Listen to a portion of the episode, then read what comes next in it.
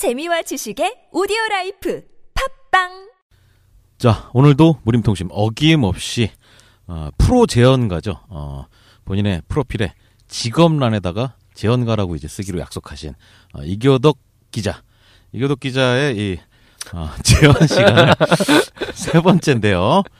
자, 요즘에 이 재연이 많은 논란을 낳고 있고, 실제로 이 재연의 어떤 반응일까요? 최근에 재연했던 그 채점지를 공개하라. 라는 제언이 먹힌 것 같아요. 그래서 국내 종합격투기 대회사죠.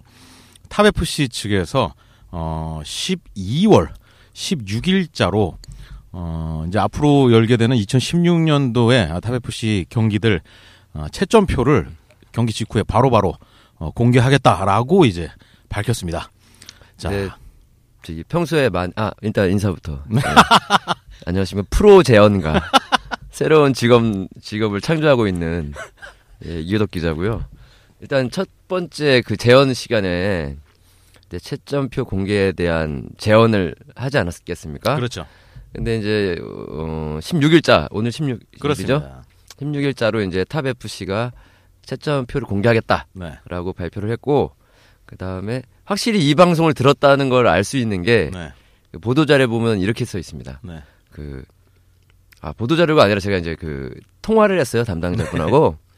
근데 그분이 이제 이렇게 얘기를 했습니다. 그 UFC식과 옛 프라이드식을 다 도입하겠다. 그래서 현장에서 그 복사본도 배포를, 네, 하고, 네, 이메일로도 싸준다. 오. 이거는 저희 방송에서 나왔던 얘기 아닙니까? 그렇죠. 예, 이걸 듣고 이제 어느 정도 반향을 일으키고 있다라는 점에서 상당히 고무돼 있고요. 네. 지금 재연을 함부로 하면 안 되겠구나. 뭔가 정말 좀 그 고민과 고민 끝에, 네, 재연을 해야겠구나라는 생각을 하게 됩니다. 네, 지금 격투 스포츠 쪽으로 이제 직업군을 알아보고 있는 청소년들이, 네, 프로 게이머처럼 프로 재연가를 하겠다라는 사람들이, 네, 하나 둘씩 나온다는, 네, 풍문이 있는데. 풍문이 있습니까? 프로 재연가 괜찮은 직업인 것 같아요. 네, 근데 어떤 프로가 붙었으면, 네, 돈이 벌려야 되나요? 그렇죠, 그렇죠. 근데 재원만 해가지고 될 수가 없습니다. 이건 모금을 할까요? 어떻게? 생계가 될 수가 없으니까. 네, 이 프로 재원가에게 힘을 좀 주시는 그런 일도 좀 겸하는 직업들이 있어야 될 것 같아요. 알겠습니다. 네. 일단은 프로 재원가 이교덕 기자의 지난 재원이 반향을 이끌고 있고요. 자, 요번 주차에도 굉장히 심도 있는 재원을 준비했다고 들었습니다.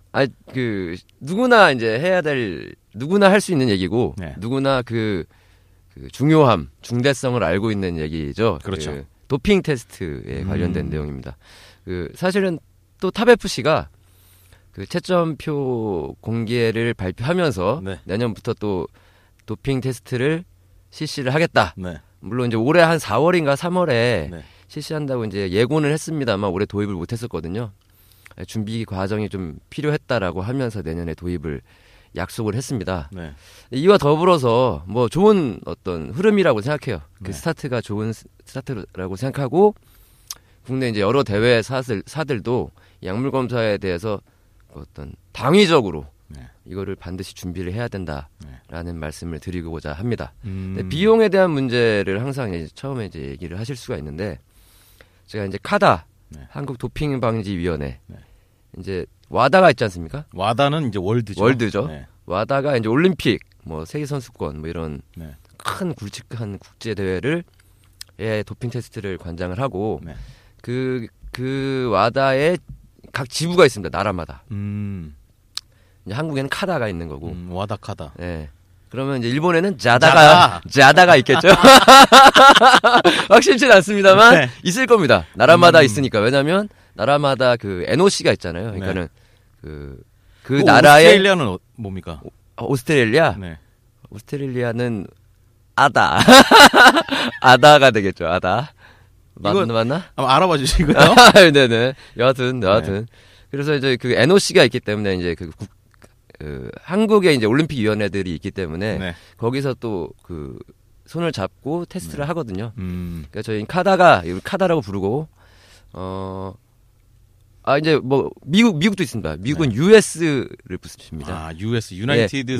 스테이츠를 붙여야 네. 되는 거죠. USADA 그러니까 네. 우사다라고 이제 우리는 발음을 하는데 아, 이제 어소시에이션이 붙어서 A가 붙나요, 처음에? 아니요. 그 US 네. 그다음에 안티도핑 에이전시. 아, 네네. 에이전시라고 하더라고요. 그 영문 이름은요. 그러니까 US 이제 우사다가 이제 UFC의 네. 어떤 독립적인 약물 검사 의뢰를 받고 실시를 하는 기구입니다. 아, 그래요. 예. 그래서 이제 뭐 이번에 크로캅 걸렸잖아요. 그렇죠. 7월 이후에 첫 번째 시범 케이스로 보기 좋게 걸렸는데 보기 좋게 은퇴했죠. 네. 뭐 내부 사정이야 뭐 정확하게 모르겠습니다만 네. 일단 이게 우사다 측에서 다 파견을 보내는 거예요. 전 세계로. 네. 그래서 우사다 직원이 간 겁니다. 아, UFC 파이터들이 사는 나라로. 네, 갑니다. 불시에. 네. 이게 뭐 우리 간다 하고 갔을진 않았을 거예요. 이게 우유인지 신문인지 모르는데 아침에 문 열어보면 우사다가 와 있는 거예요. 우사다가 와 있죠. 우사다가 와 있어가지고 이제 크로캅이 그때 아, 나 사실 상장으로만 맞았다라고 거기서 이실직고를 하는 겁니다. 오. 근데 크로캅이 약간 여기서 그 빠져나갈 수 없는 게 사실은 네. 자기가 치료용이나 아니면 어떤 금지 약물인데 스포츠에서 반하는 금지 약물을 해야 되는데 이게 치료용이다라고 네. 하면 미리 신고를 하면 됩니다. 그렇죠. 예, 면책 뭐 이렇게 있습니다. 그 네네. 치료용에 대한 먼저 사전 신고를 하면 네. 떨어집니다. 허가가. 그때 맞아도 되거든요, 사실. 네네. 근데 크로캅은 이제 에이, 여기까지? 자그레브까지 오겠어? 자그레브에 왜 우사다가 올까? 그러니까요. 그리고 우사다가 온 거죠. 네. 대본 걸린 거죠. 근데 거기서 이제 이실직고를 하는 거죠. 그러니까 절차만 걸쳤으면 네. 크로캅이 뭐 그렇게까지 비난받진 않았어도 되는데 네. 이 절차상의 문제가 있는 거고요. 여하튼 이제 카다. 네. 카다에 이제 전에 전화를 한번 했었죠. 네. 전화를 하니까 금액적인 것들을 이제 얘기를 하는데 도핑 테스트가 아마 소변으로 하는 걸 겁니다. 그 경기 당일에 하는 거는. 네네. 그래서 사전에 하면 일단 또 돈이 더 들어가는 거고 불시하면 또 돈이 더 들어가는데 실제로는 가장 적은 패키지, 네. 가장 저렴한 패키지 있지 않습니까? 네. 그 중국집 보면 A 코스 같은 거, 네, 보급용, 짜장면 하나에 탕수육 작은 거 이런 느낌의 세트는 이제 당일 가서 이제 그 소변을 채취해서 검사하는 건데 네. 사람 한 명이 파견되는데 약 한 40만 원 정도. 채취하러 오시는 분이. 네. 무조건 한 명 나오면 그 당일 출장비가 40만 원입니다. 그리고 그걸 검사를 해야 되잖아요. 네. 그러니까 1인당 한 40만 원. 1인당 30에서 40만 원 정도 네. 사이. 아주 기본적인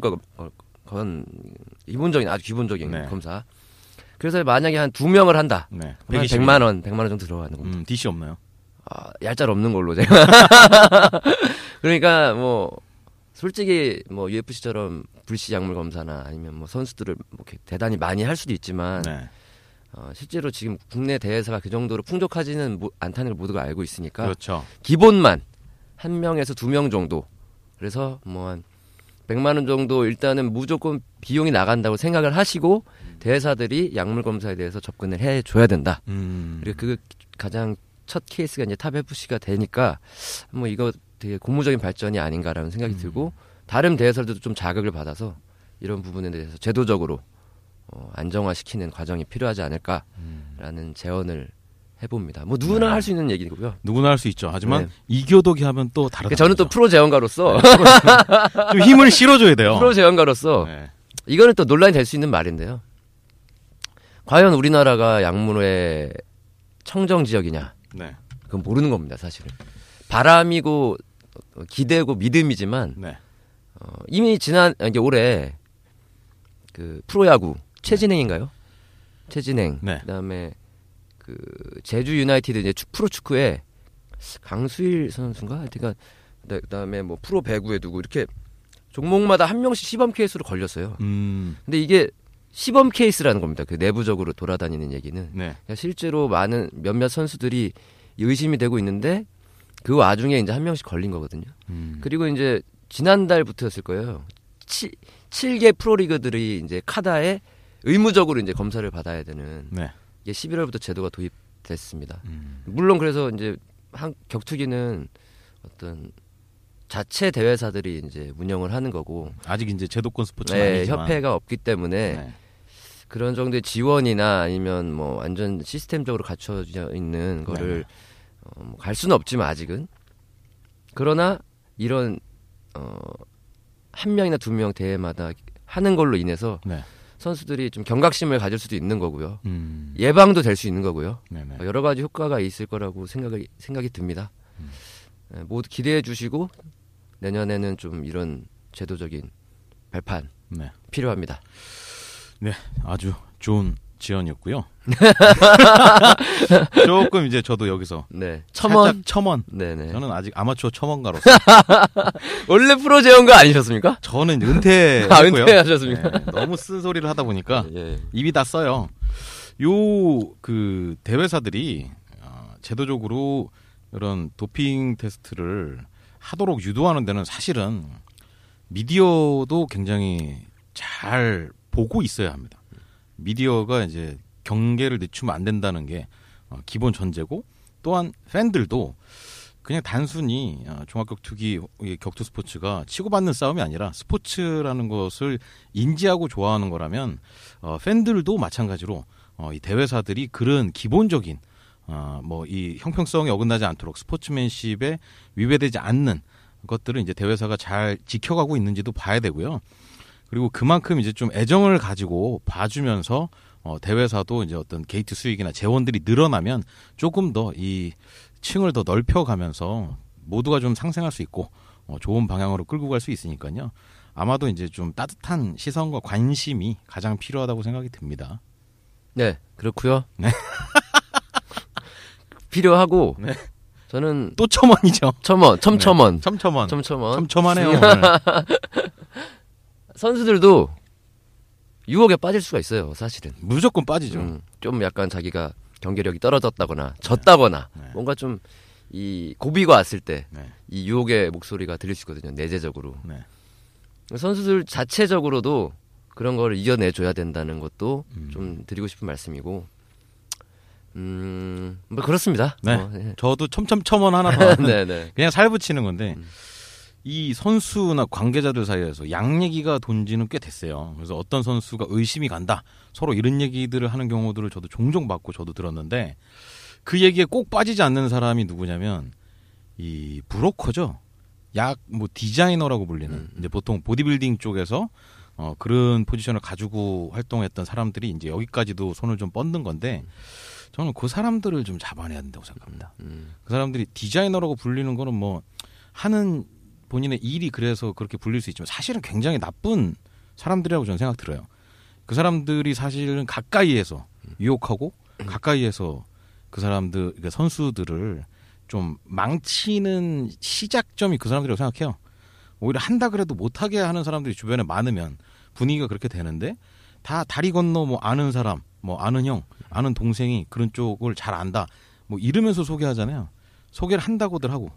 근데 그런 사람들에 대해서 좀 저는 그래서 운동하는 사람들이 좀 뭐랄까 경계심을 가지고 그런 사람들을 보기를 굉장히 좀 안 좋게 보는 시선들이 자리를 잡아야지 뭐 다 한 다리 건너 한 다리 뭐 형님 동생 하면서 가까이 지내는 것 자체가 옆에다가 화근을 키우는 거라는 생각도 좀 들어요. 그래서 분야에서 좀 그런 안 좋은 영향을 끼칠 수 있는 사람들을 좀 배제해가는 정서도 필요하지 않는가 싶습니다. 상상을 해보는 건데요. 네. 이전부터 이런 상상을 해봤어요. 네. 상상력 엄청나요. 상상력을 좀 키워봤습니다. 네. 걸렸어 누군가 우리나라가. 어떤 절차 뭐 UFC에 있을 수도 있고 아니면 다른 나라에 있을 수도 있고 걸렸어요. 그러면 어떻게 될까? 네.